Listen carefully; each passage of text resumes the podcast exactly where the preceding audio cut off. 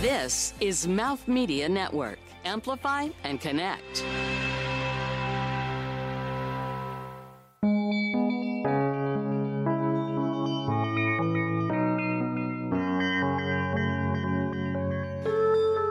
Sara Moulton is one of the food world's most beloved chefs, authors, and personalities.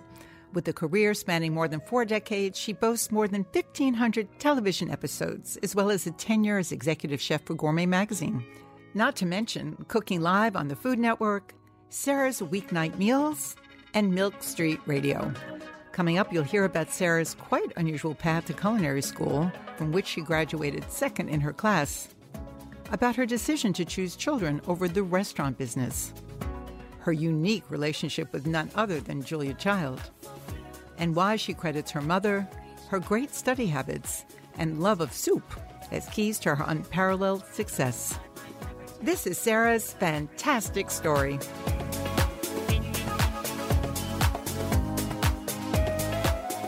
In the vast culinary landscape we share, we are all carving out a place for ourselves.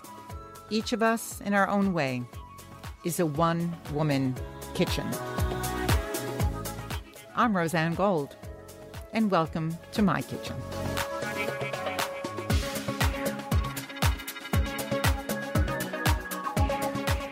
Sara Moulton, it's amazing to be with you today. I feel as though we have traveled similar roads for the last 40 years. We sure have. And here we are together face to face to chat about it and to take a deep dive into your remarkable career. Honestly, I don't know anyone who has done all of the things that you have done in in the food world. Um, you well, you're you're pretty much right there too, my dear. Well, you know, we both, in a funny way, really have forged new directions for ourselves, and we have uh, taken some risks, I think, and really stretched and found ourselves in many strata of, of this amazing industry that in some ways, Sara, you and I actually helped start over 40 years ago. I always thought you were quite a bit younger than me, and I just found out that you're not. I'm probably older than you. you are. Two years. You look fantastic. Well, so do you. Well, we're doing okay. I think we there's a real mutual admiration for sure. But I do want to hear how you actually got started. I did not know that you went to, well, I knew you went to the Culinary Institute, but that you staged in a very important restaurant in Chartres, France. You were a chef at La Tulipe, which was considered one of New York's best restaurants. It was a three star restaurant. I loved it madly. It was a great restaurant. A great place. You became the executive chef for Gourmet Magazine's dining room, which is a very prestigious job to have when you think about New York City and all the chefs, and, and, and there you are. You were Julia Child's sidekick on Good Morning America. Sara, I read that you have done over 1,500, maybe even 2,000 television shows on the Food Network and other places. You have a half a dozen cookbooks or maybe more to your name. You're married, you have children. You're sitting here looking really calm and beautiful. What's up? oh, you're so cute. Some of that was slightly exaggerated. I only have four cookbooks. I only did 1,500 shows on the Food Network. I've done many more of my public television show, which is still, we're hoping, we're, we're heading into season 10. We're going to be shooting it this year. But um, I racked up so many shows on the Food Network because I did a live show. So it was nightly, uh, initially Monday through Friday, and then mon- Monday through Thursday. And one year I did two live shows. So if you do that, you certainly do rack up the shows. And that was really uncharted territory. It's when the Food Network just got started. Correct. And were you the only one doing that every night? Well, and when live? I, well, I mean, when I first started, the show before me was David Rosengarten and Donna Hanover. It was called TV News and Views or Food News and Views. Yeah, something Yes. like that. You know, because I know you were on it. I was the first guest Uh, I'm not surprised to hear that. That talking was- about Les Dames d'Escoffier, so we can talk about that too. Yes. Anyway, that was also live. Um, and as a matter of fact, I inherited their set. Mm-hmm. So when I started, which was April 2nd, 1996, uh, I think they'd already been on for at least a year. And the Food Network thought I was risky because I was a mere female, I think. Back then, the men were king. Oh, although yes. the women took over later on. But at any rate, they wouldn't give me my own set. So I, we had to, live to live, we had a two minute, three minute, you know, break to swap out, put on my, you know, equipment and the food I needed. But I was on their set and their set came up to my chin. It was very tall, the counter, and there was no oven. So they put me on a riser um, that ran just the length of the counter. So all night, every night, on top of doing a live call in TV show, I worried about falling off of that damn riser. Oh no! Did I it never ever did. happen? No, good. I guess did once in mid sentence, but I was sort of mad at him at that moment anyway, so I was sort of glad. But any rate, yes. So I was the only other live show, and there's I don't know how many years they did it. It was a fun show. It was like the first variety show, sort of like the Chew or something later on down the road. Um, but I ended up doing the first show from '96 to 2002, a spring. Yeah. Remarkable. And was it around the same time you were doing Good Morning America with Julia Child? I was. I did. Um, I started behind the scenes at GMA uh, from 86 to 96.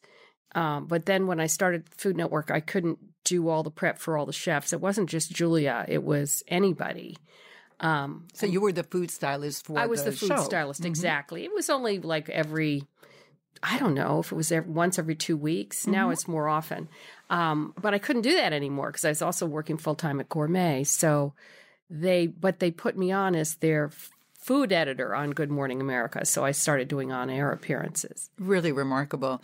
I'm thinking back to 1996 when you started doing all of these um, TV kinds of things.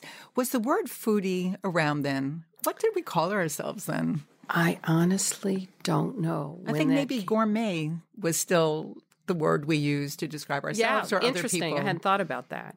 I don't know, Rozanne. I don't know. It feels so antiquated now. Yes, it does. It really does.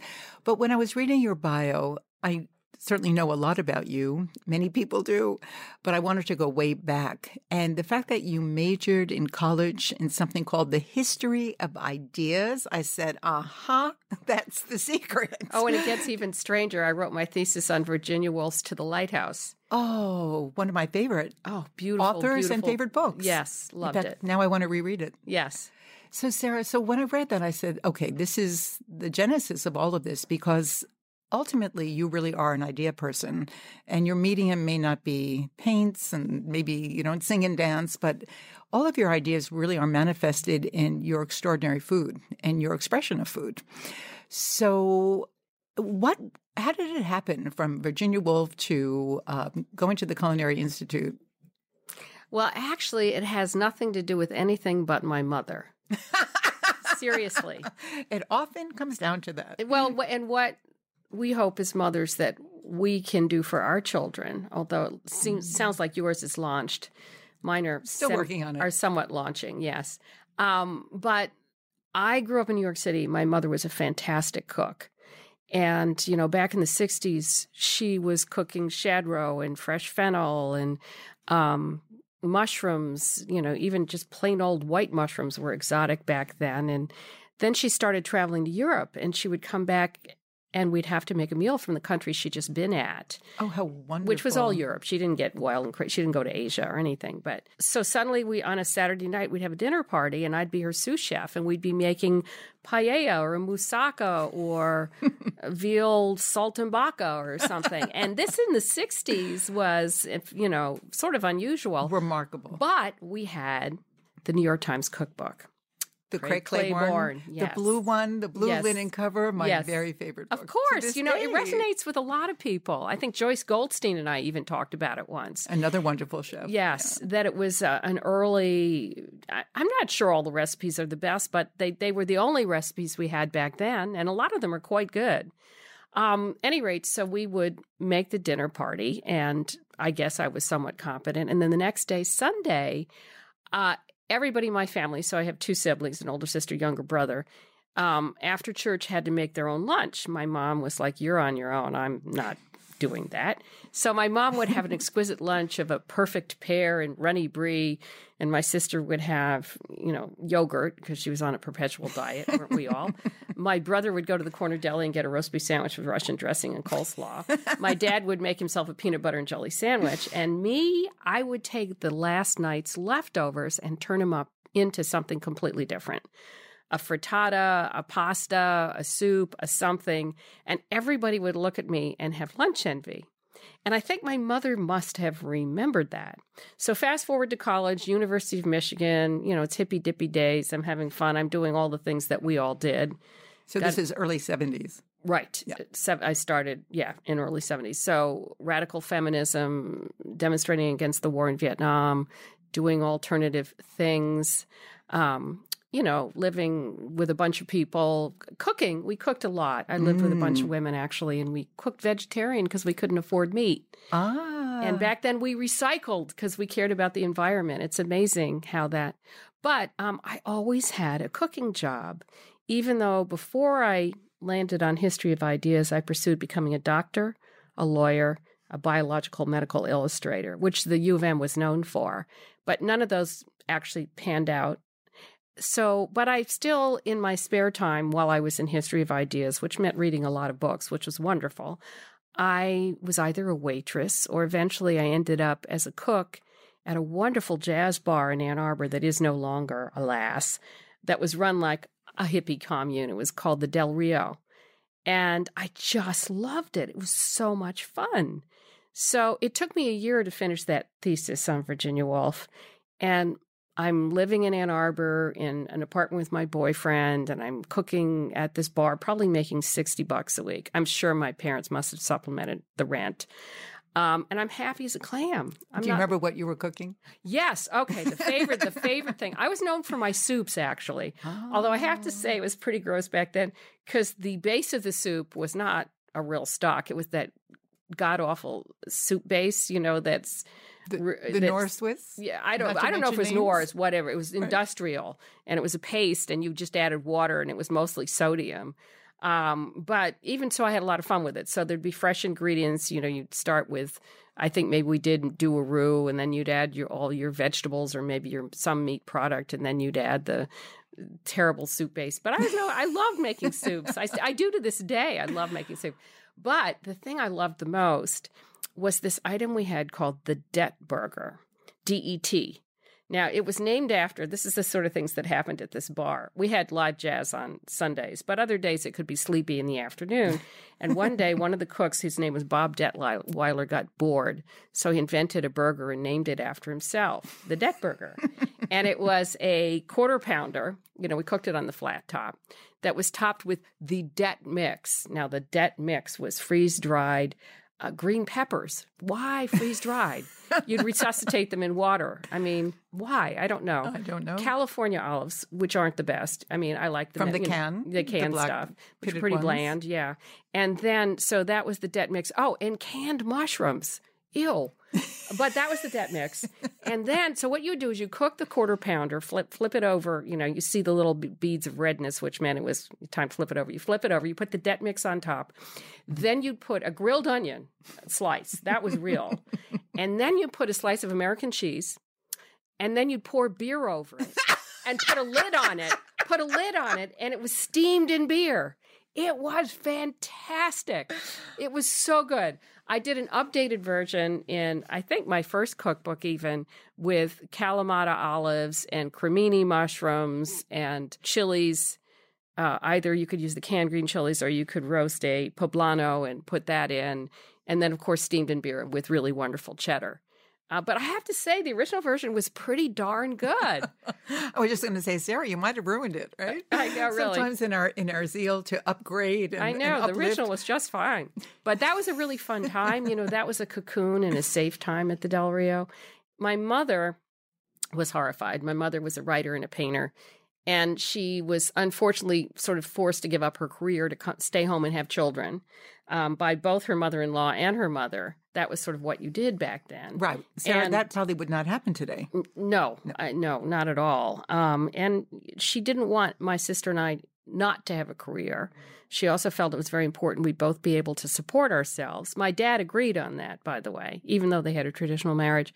So she did not ask me, but she wrote to Craig Claiborne and to Julia Child and said, If my daughter wants to become a chef, what should she do?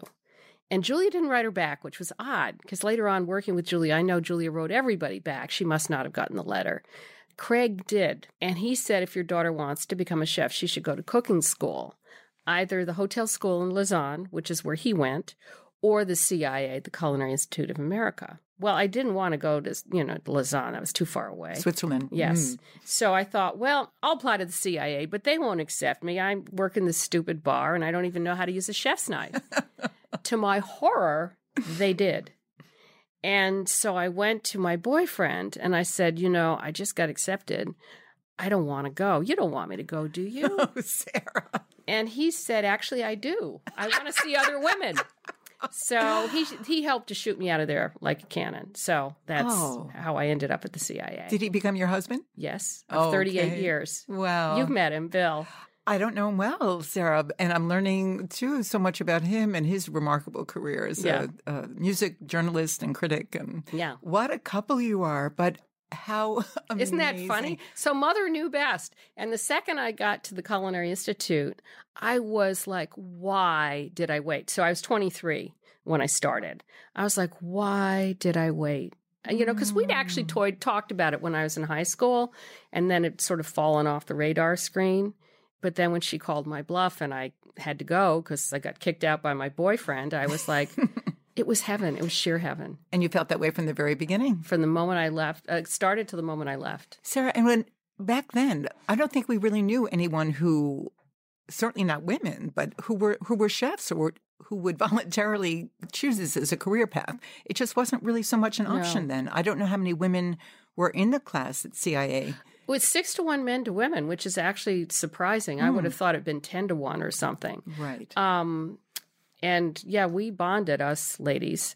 Uh, but it, yeah, it was very unusual. And I think most of the fellow students back then were blue collar men, young men, 18, had not gone to college. And we know what men have on their mind at 18 is party. And they weren't serious. And the women tended to be much more serious. But those guys looked at us like, what the heck are you doing here? Women don't belong in the kitchen. And the teachers who were all European males, mostly, yes. What was um, that like? well, they were not great either. They're sort of like, what are you doing here? But because we were good students, they had to treat us with respect because those boys were not focusing and we were. And where was the school then? Because I it, It was in Hyde Park. it wasn't Hyde Park. Yeah, it had moved from New Haven a couple of years before. Mm-hmm. So And do you remember what you loved so much about it, or just the whole environment, like you felt home? every single minute of it I adored. It was the curriculum. Finally, I was learning things I really wanted to know. You know, I went to, uh, in New York City, I went to the Brearley School, which is a very academic girls' school. And I sort of gave up my adolescence because all I did was study. But Mm. years down the road, I realized that that really helped me at the CIA and then at the Food Network because I know how to study. I get, I'm really good at it. Um, but I loved the, the material. Finally, like when I was in high school, I didn't really enjoy what I was learning. But now I would, I was like, wow, you know, to to learn things that seem so relevant and to remember them, like how much oil can one egg yolk absorb in a you know butter sauce or in a mayonnaise, things like that. So I loved that. Uh, I just loved the excitement of it. I loved the physical location, which is on the Hudson. You've been there; Yes, it's gorgeous, very beautiful. and the the original building was actually a monastery. And I have to say, there's something spiritual about that Mm. area, that place. I lived uh, initially in the dorms for the first semester, but then I lived across the river. So I got a little car. I didn't know how to drive until I had to go to cooking school. Like a lot of New Yorkers, we don't learn how to drive because we don't have to. right. So I learned how to drive. I got a little VW bug, and I just What loved being color? yellow. like a yellow submarine. Yes. Beatles. And it was so much fun. I lived across the river and it was just magical. So, anyway, everything about it. I made friends. I loved all my fellow students. It was great. Sara Moulton, you are magical. And when we come back, we'll talk more about your amazing career and some advice you would give to women who are starting out now. Here's a cooking tip to share. This one from my guest, Sara Moulton. Well, salt is such an important ingredient, and if used correctly, you end up using less salt. But one of the things I always do when um, working with tomatoes, even to put them in a salad, and I still do it out of season, I'm bad, but I get cherry tomatoes. Uh, I have them and salt them and leave them for 20 minutes before I ever put them in the salad. And then I pat them dry and put them in the salad. And what that does, as you know, is pulls out all the excess liquid and deeply seasons them so they taste more tomato y. So I would say think about salting your tomatoes. I always do it for tomato tart to get rid of excess liquid, even if I'm baking them. But also, even if you're going to put them in a salad or make tomato mozzarella basil, salt those tomatoes 20 minutes ahead of time and pat them dry. They'll be so much tastier. From Sara's kitchen to yours, give it a try and pass it along. Sara, I'm hearing nothing but pure joy about your journey uh, in this extraordinary food world that we live in. But were there some challenges, difficult times? What was personally. Um... Oh, there were tons. And it mainly had to do with what I already mentioned, which is most men were in charge of restaurants, and most men thought women had no place there. Um, now, when I was in school, it was a safe environment you know, it wasn't the real world yet. And to me, that was just catnip. You tell me I can't do it. Well, I'm going to show you. and because I was such a good student, I did very well. Yes. The thing I'm proudest of, and I never boast about anything, but I always boast about this I was in a class of 452. I graduated second in the class. I missed what one. happened. I know. I was so mad. Uh, I missed one by one tenth of one percent. Oh, Sara. Wayne Gisslen. Damn it. I know Wayne. Yeah, he he was number one. I was lucky enough uh, when I moved to Boston. I did my externship in Cambridge because that grumpy boyfriend moved to Boston. Um, I say to be nearer to me. He said to uh, as a stepping stone to New York, which is where he was wanted to go. But anyway, we got back together again for my externship, and I worked at the Harvest Restaurant, which is in Harvard Square, which is the only restaurant I've ever I worked at that's still standing. I worked at a whole bunch of restaurants. And Sara, I all... worked there too. When? when? So I went to Tufts mm. and I worked, but it wasn't called the Harvest. Before it was the Harvest, it was actually called the Brattle Street Restaurant, and it was at 44 Brattle Street. Correct. And then it became the Harvest. It's between. It's through that little uh, underpass, That's right? right. Oh my gosh, Sara! What so this, riot. this must have been 1970 374. Right. And I, but I think I was front of the house and I didn't know I loved food so much yet. So I was Isn't a waitress. do you know that is so funny? they should add that to their roster cuz so many and I wasn't even important. Well, I wasn't important there, but they have so many great chefs who worked there. Yes. And I'd been hired actually. I had a very hard time getting a job for my externship. I sent out a million letters, and again, it was all men. None of them would hire me or even interview me. Um, but a, a, man from the Harvest, he was a chef, I don't remember his name, hired me. But then by the time I got there, he'd been fired. Mm. And the person who was in charge was Lydia Shire. Oh, my goodness. An iconic chef. Um, she was somebody who was doing it before you or me, Rozanne. Yes, I mean, there yes, were women, we just didn't know about them yet. Um, and she was fantastic. Uh, I was on the cold station at night. My job was was garde manger, was to do salads and apps and to open oysters and clams, which was so traumatic. And uh, to this day, I'm not real fast at it. You think I would have gotten better, but um, and I have plenty of scars, although they're all fading. But at the end of my shift, um, Lydia said, "Come on over here." Because she was still finishing up the hot line. Mm. And she had me sort of stand there and watch everything she did. You know, so I got a one-on-one tutorial. You know, this is how hot the pan should be when the meat hits it. This is the sound the meat should make when it goes in there. This is how much you should season the meat. This is how you should balance the sauce. These are all the things that should go in. It was wonderful. So I was lucky enough to work with her. And a she, nightly master class, yes, had, didn't you? One on one. Wow, and She's that amazing. was only for three months. But then her sous chef was a woman named Laura Beamer, who has a different last name right now. Whose name last name I can't remember, but any rate, uh, Lydia ended up getting let go. They had a revolving door of chefs. The management was interesting back then. And Laura became the chef and hired me back as the sous chef when I graduated from cooking school. So I went back and worked there. So I was lucky to work first for Lydia and then for Laura. And then I was hired by another woman, Rebecca Caras, who had a whole empire in Boston. I was hired to work at her catering operation. And then uh, from there, I ended up as chef of one of her restaurants. So I worked with women.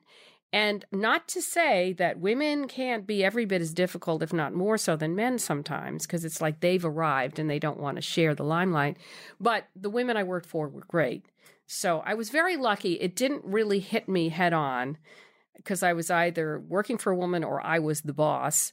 It didn't hit me head on until I tried to come to New York and get a job, which was in 81. And what made you want to make that move? Well, first of all, the husband, as I said, stepping stone, Boston, New York. And we decided we were going to get married in the fall of 80. And um, secondly, well, I just, I mean, he was here and I, you know, I had familiarity with New York. I grew up here. Of course. And my, let me just ask, did you know Julia during that time? Because you I met her so at the close. catering place At the catering place. because somebody hooked us up and I ended up working on her uh, public television show called Julia Child and More Company in Boston. in Boston. So Okay. that's where I met her and worked with her, and that's how I ended up with that job in France. But any rate, so I moved to New York in '81, and by then uh, I was pretty close to Julia. I mean, she never had any real children, but she had plenty of other children, you know, in Yes. quotes like but me. Sarah, you were so close to her. I mean, I know Well- other people who were as well, well, but you had a were. special, very Well, special place. we she we well whatever i lo- I adored her any rate she gave me an introduction to every good restaurant in new york city. The trouble was every good restaurant in new york city at the helm was a european male you know sort of back to where i'd been at the cia and so I, would go on. Meanwhile, my girlfriend, um, Sandy Gluck, took me in. She was chef at a restaurant downtown. You know Sandy. yes, I do. Um, Where was she cooking? Cafe New Amsterdam. She oh, was the great. chef. It was a great place. It's a very nice restaurant. Uh, it's no longer there. There's a different restaurant near Corner Bistro. Everybody knows Corner Bistro because that's where they have the great burgers. but not Det Burger. Not the Det Burger. Maybe I should tell them. Um, so, any rate, I she she took me in as her sous chef t- till I got the big job, and um, I but I wasn't getting the big job. I you know applied to all these different places, and even though the chef would meet with me as a courtesy to Julia, you know I never got any offers. And one Do you the remember feeling very dejected, disappointed? Were your expectations very high at that point, or you were just I going with the flow? I was frustrated, but I knew exactly what was going on. Mm. There, you know, I had no, I I knew, uh, I was used to it. And but one of the one of the people that I interviewed with, uh, introduction from Julie was Sally Darr, who was the chef owner of La Tulipe, and prior to La Tulipe had been at Gourmet Magazine for many years, in charge of the test kitchen, and also did all those great gourmet books, uh, Food de France, and other books. Um, and before that, had also worked on the Time Life series, you know, the wonderful foods of the world. Yes. Um, so anyway, I interviewed with Sally, and Sally was honest. She said she had this wonderful little restaurant, three stars, as you mentioned. Mimi Sher- Sheraton gave them three stars after, I don't know, a couple of months. It was crazy. It was that good. But it was that good. I, loved agree it. 100%. But she said, well, you know, you know, I'd like to hire you, but I'm the only woman in the kitchen and I like it that way. Don't you love that? Well, I liked her honesty. Me I have too. to say, um, it was her restaurant. She was the chef, although she had no formal training, uh, but she was amazing. Um, and so, but I didn't go away. You know, she, I kept in touch. I say that to young people all the time. Oh, Sara, then I'm going to change my response. Okay, I thought she said that and then hired you. no, That she said that and didn't hire you. No. I feel a little differently. no, no, she did not hire me. But I would not go away, and so I stayed in touch with her. And suddenly, somebody walked out right before her vacation, and she didn't know what to do. She was going to come back and not have it was Chef Tournant was the job, and um, Actually, can you describe what that is? Yes, chef tournant. Tourner means to turn.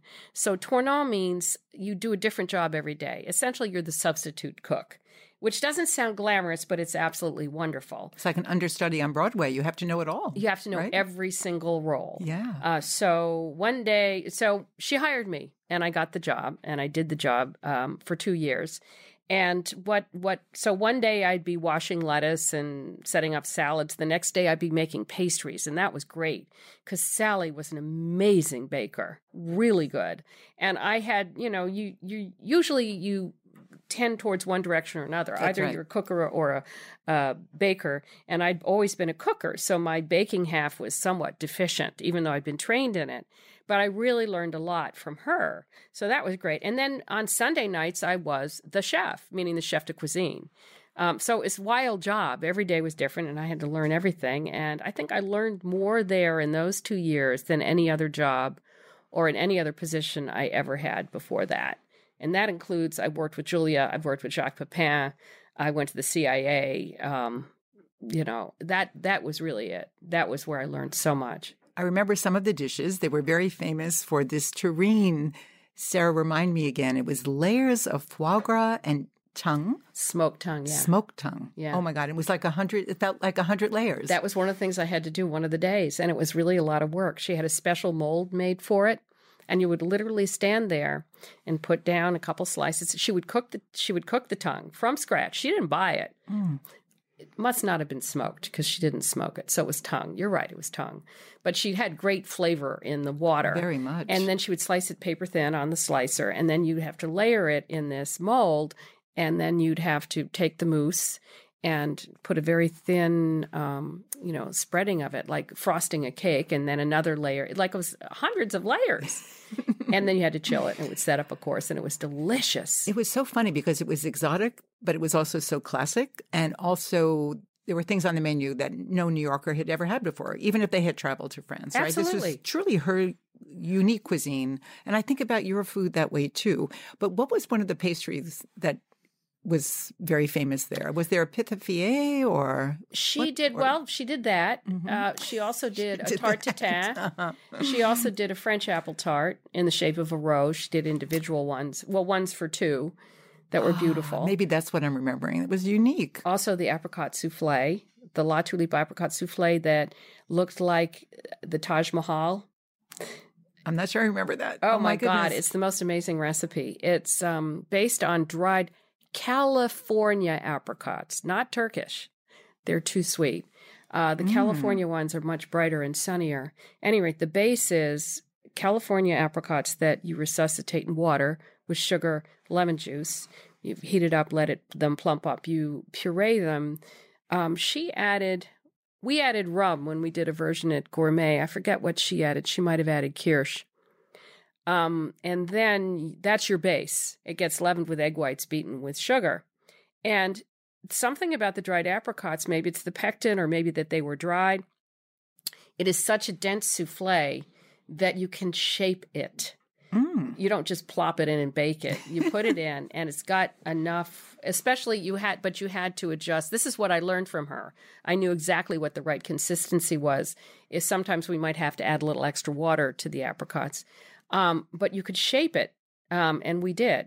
And um, not only did we, I say we because it was my job one night a week to make these to order. Well, we would do seven at a time, but the egg whites were beaten in a copper bowl. Then you had to shape it, and it ended up looking like the Taj Mahal.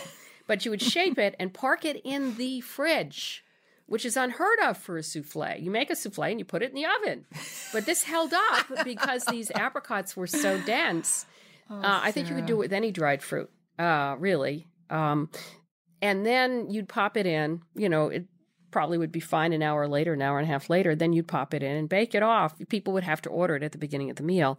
And then the waiter, there was a lot of table side exciting stuff that happened.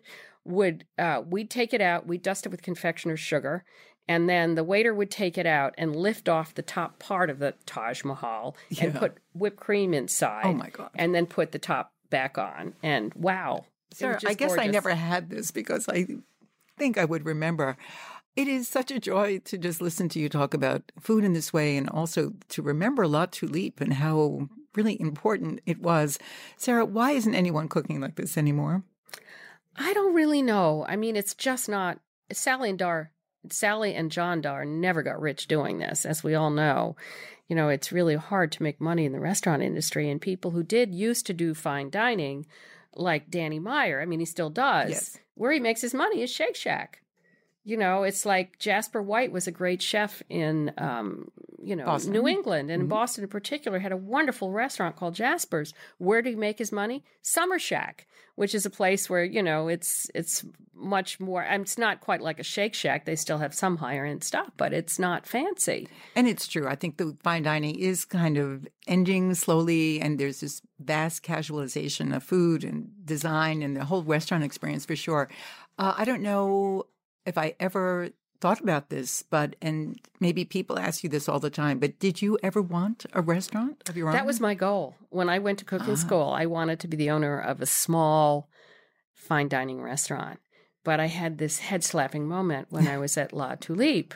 I was getting into my 30s and I was like, oh my God, I can't get pregnant. I want to have kids. Mm. If I'm working 80 hours a week and the husband was then covering concerts, you know, I was like, what are, how are we going to even connect to hatch a child if I'm working this many hours? so that's why I left the restaurant industry. And it is a problem and a roadblock I do not have the answer to.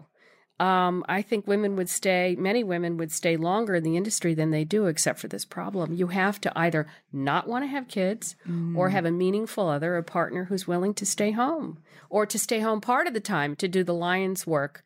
I mean, nobody stays home these days anymore. You need two people making income and taking care of the kids and Especially in sharing New York. sharing the responsibilities. But you need somebody to really focus on the kids. It's it's really a problem. Sara, do you think it's one of the reasons women really do make other choices? They love the food industry, but they become more entrepreneurial, or they'll open a bakery, or they'll teach, or Oh, write. Or yes, I Or think that's still the reason. Although I find because I I do I, I am in contact with a lot of young women. Um, and I like the idea of trying to help them along and help them figure out what to do. And I often get them right when they're in cooking school or out of cooking school. I think they're still intimidated to go into the restaurant industry. They still find it difficult, you know, that they're going to not, they, they drank the Kool Aid. No, women should not be in the kitchen, you know, to which I always say, although again, it doesn't always work this way, go find yourself a kitchen with a woman at the helm. Uh, that doesn't always work perfectly, but also I say, head west, young lady. Uh, I think restaurants in California in general have always been easier for women to work in. More welcoming. and yeah, and partially uh, because there are a lot of women out there already.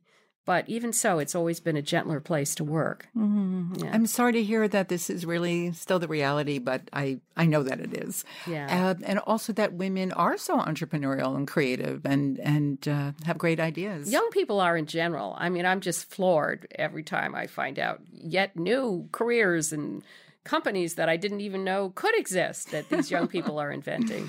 Absolutely. Oh, this is great, Sara. When we come back, I want to hear what's important to you now. What's going on these days?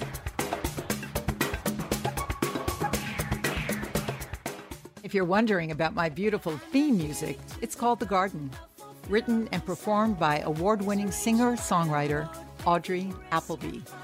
Follow me on Instagram at Rozanne Gold and check out everything I'm up to on my website at rozannegold.com.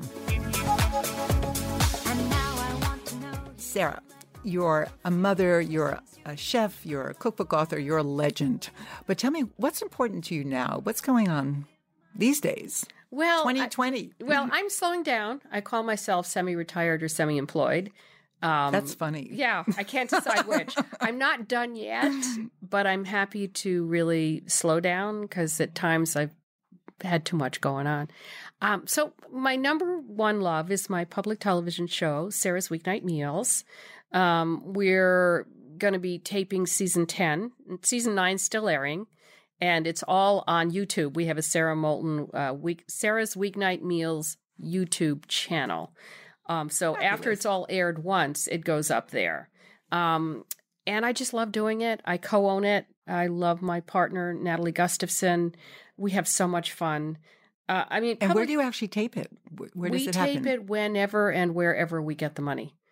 It's all about getting the money. There's no um, product placement or advertising when you have sponsors, which is very hard. You have to find people who get the halo effect that they're associated with you. I mean, they do get an announcement at the top and the tail of the show, Mm-hmm. but so I do things for them outside of the show, but also one of our current sponsors, I'm not going to say who it is because then everybody will try to go grab them, is an ocean liner.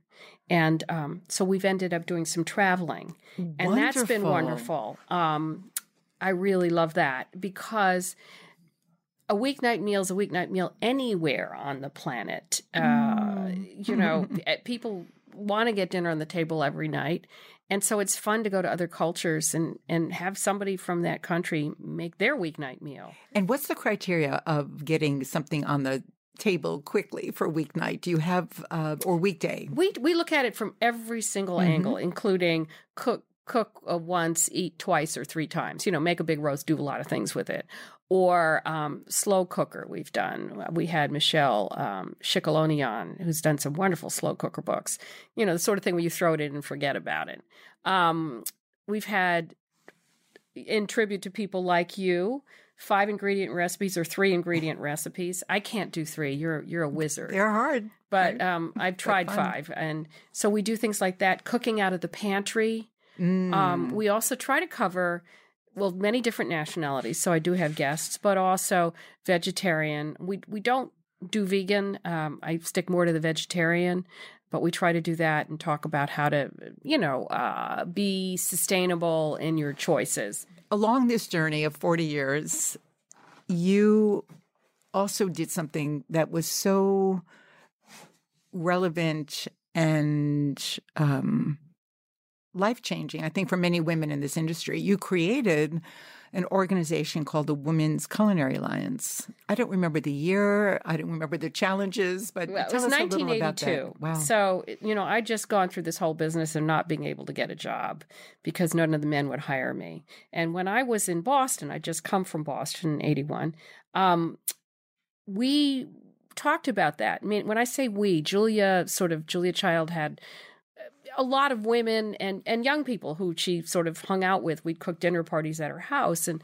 we decided uh, that it wasn't fair that women didn't have organizations like men. So we founded in Boston the Boston Women's Culinary Guild in the late seventies, and based on that model, when I moved to New York and I was finding it hard, I was like, oh, I want to do this here.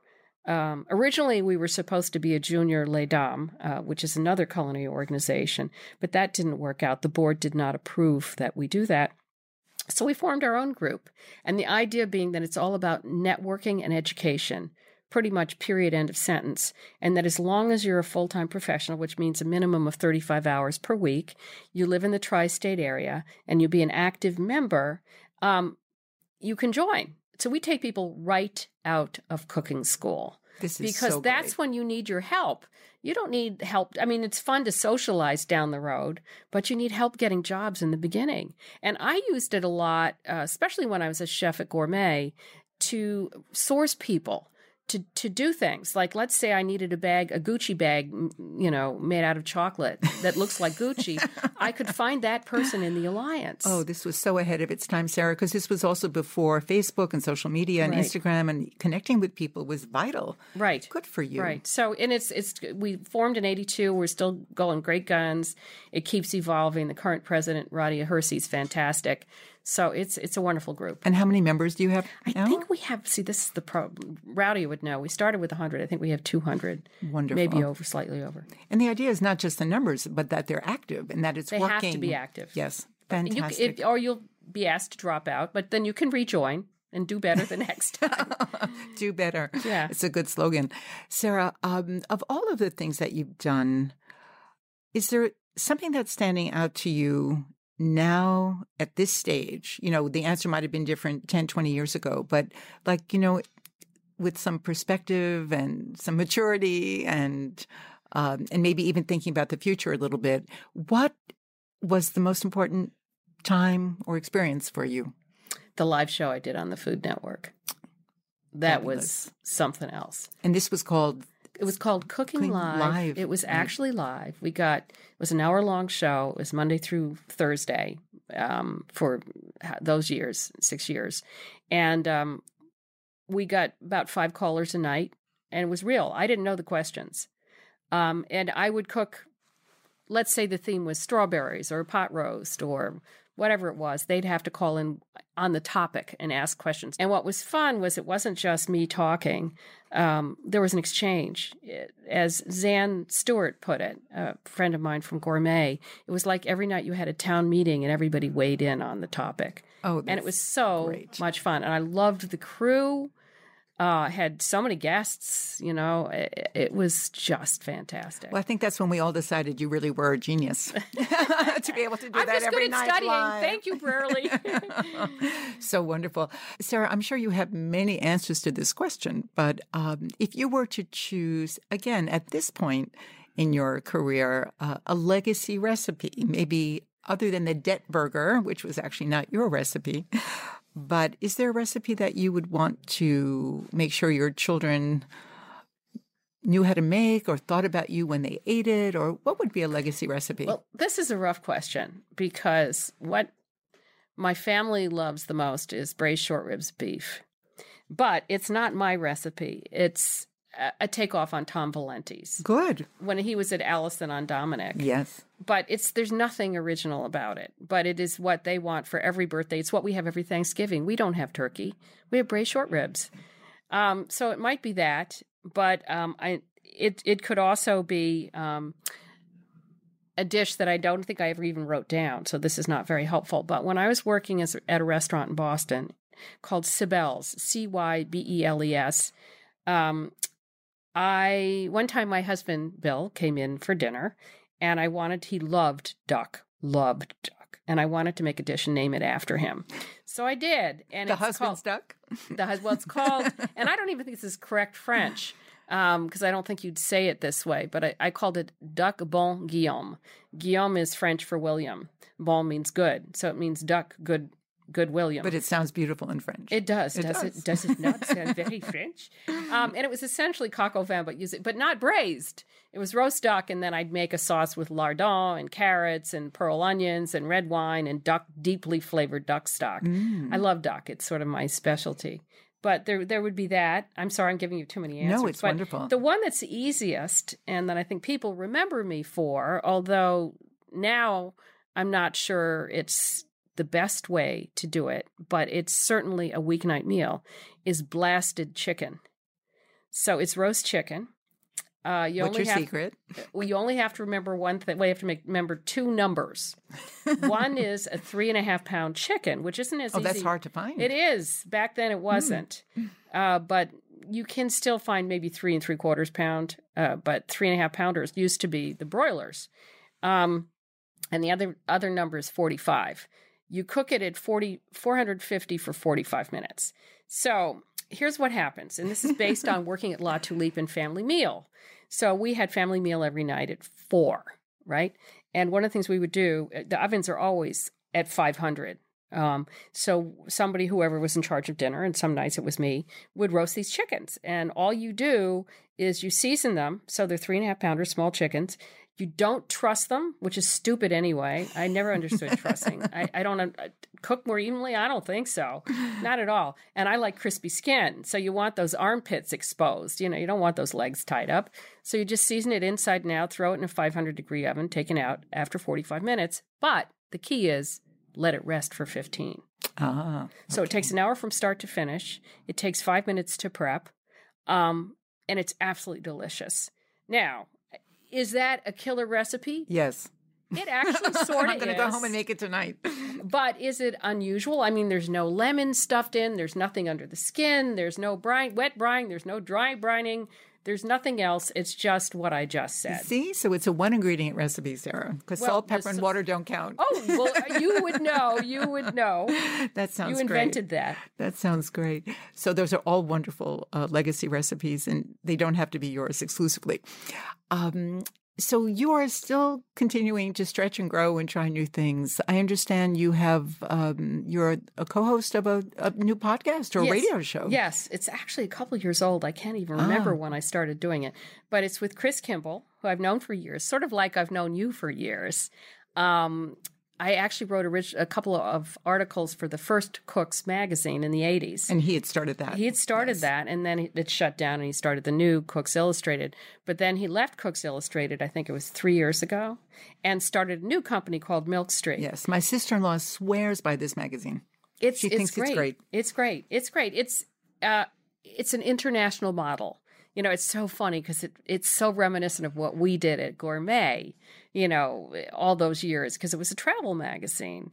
So, of course, we were dealing with a lot of the kinds of recipes that he's highlighting now, but it's now we're at a time when people can actually get the ingredients and uh, really want to make these recipes from around the world. So it's an international model, which is great. But anyway, we do uh, a weekly radio show slash podcast.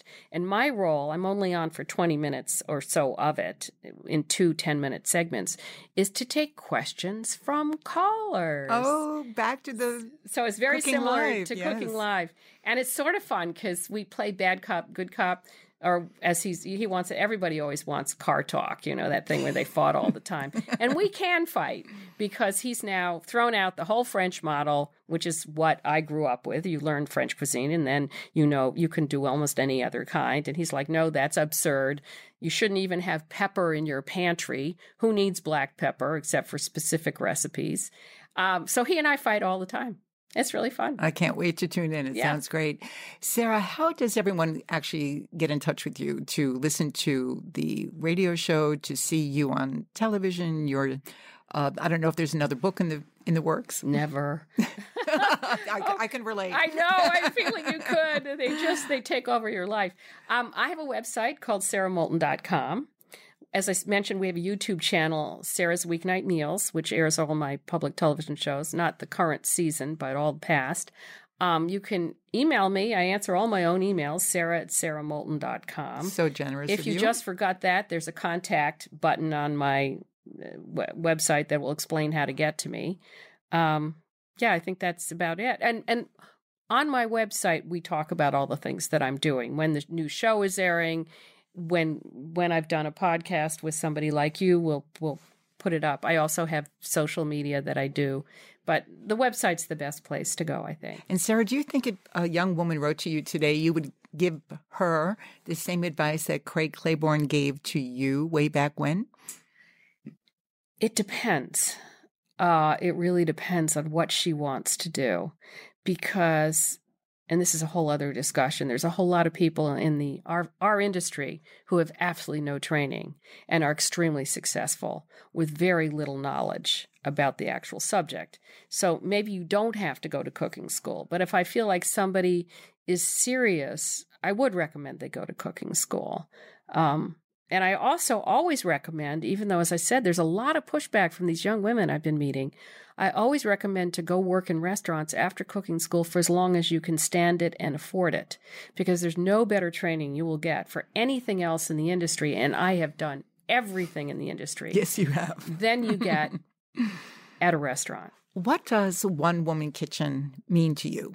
So, what I would say about One Woman's Kitchen is it's food is so unifying, so comforting, so key to uh, our daily lives. Uh, that that is women are naturally contrary to what all these men have been telling us women are good at this. And that's what we should keep our focus on is bringing people together through food. So beautiful. Sara thank you so much for joining me today and thank you to all of you for joining me and Sara on One Woman Kitchen. I'm Rozanne Gold. One Woman Kitchen is produced by Mouth Media Network, copyright 2019. Follow me on Instagram at Rozanne Gold and check out everything I'm up to on my website at rozannegold.com. Thank you for listening.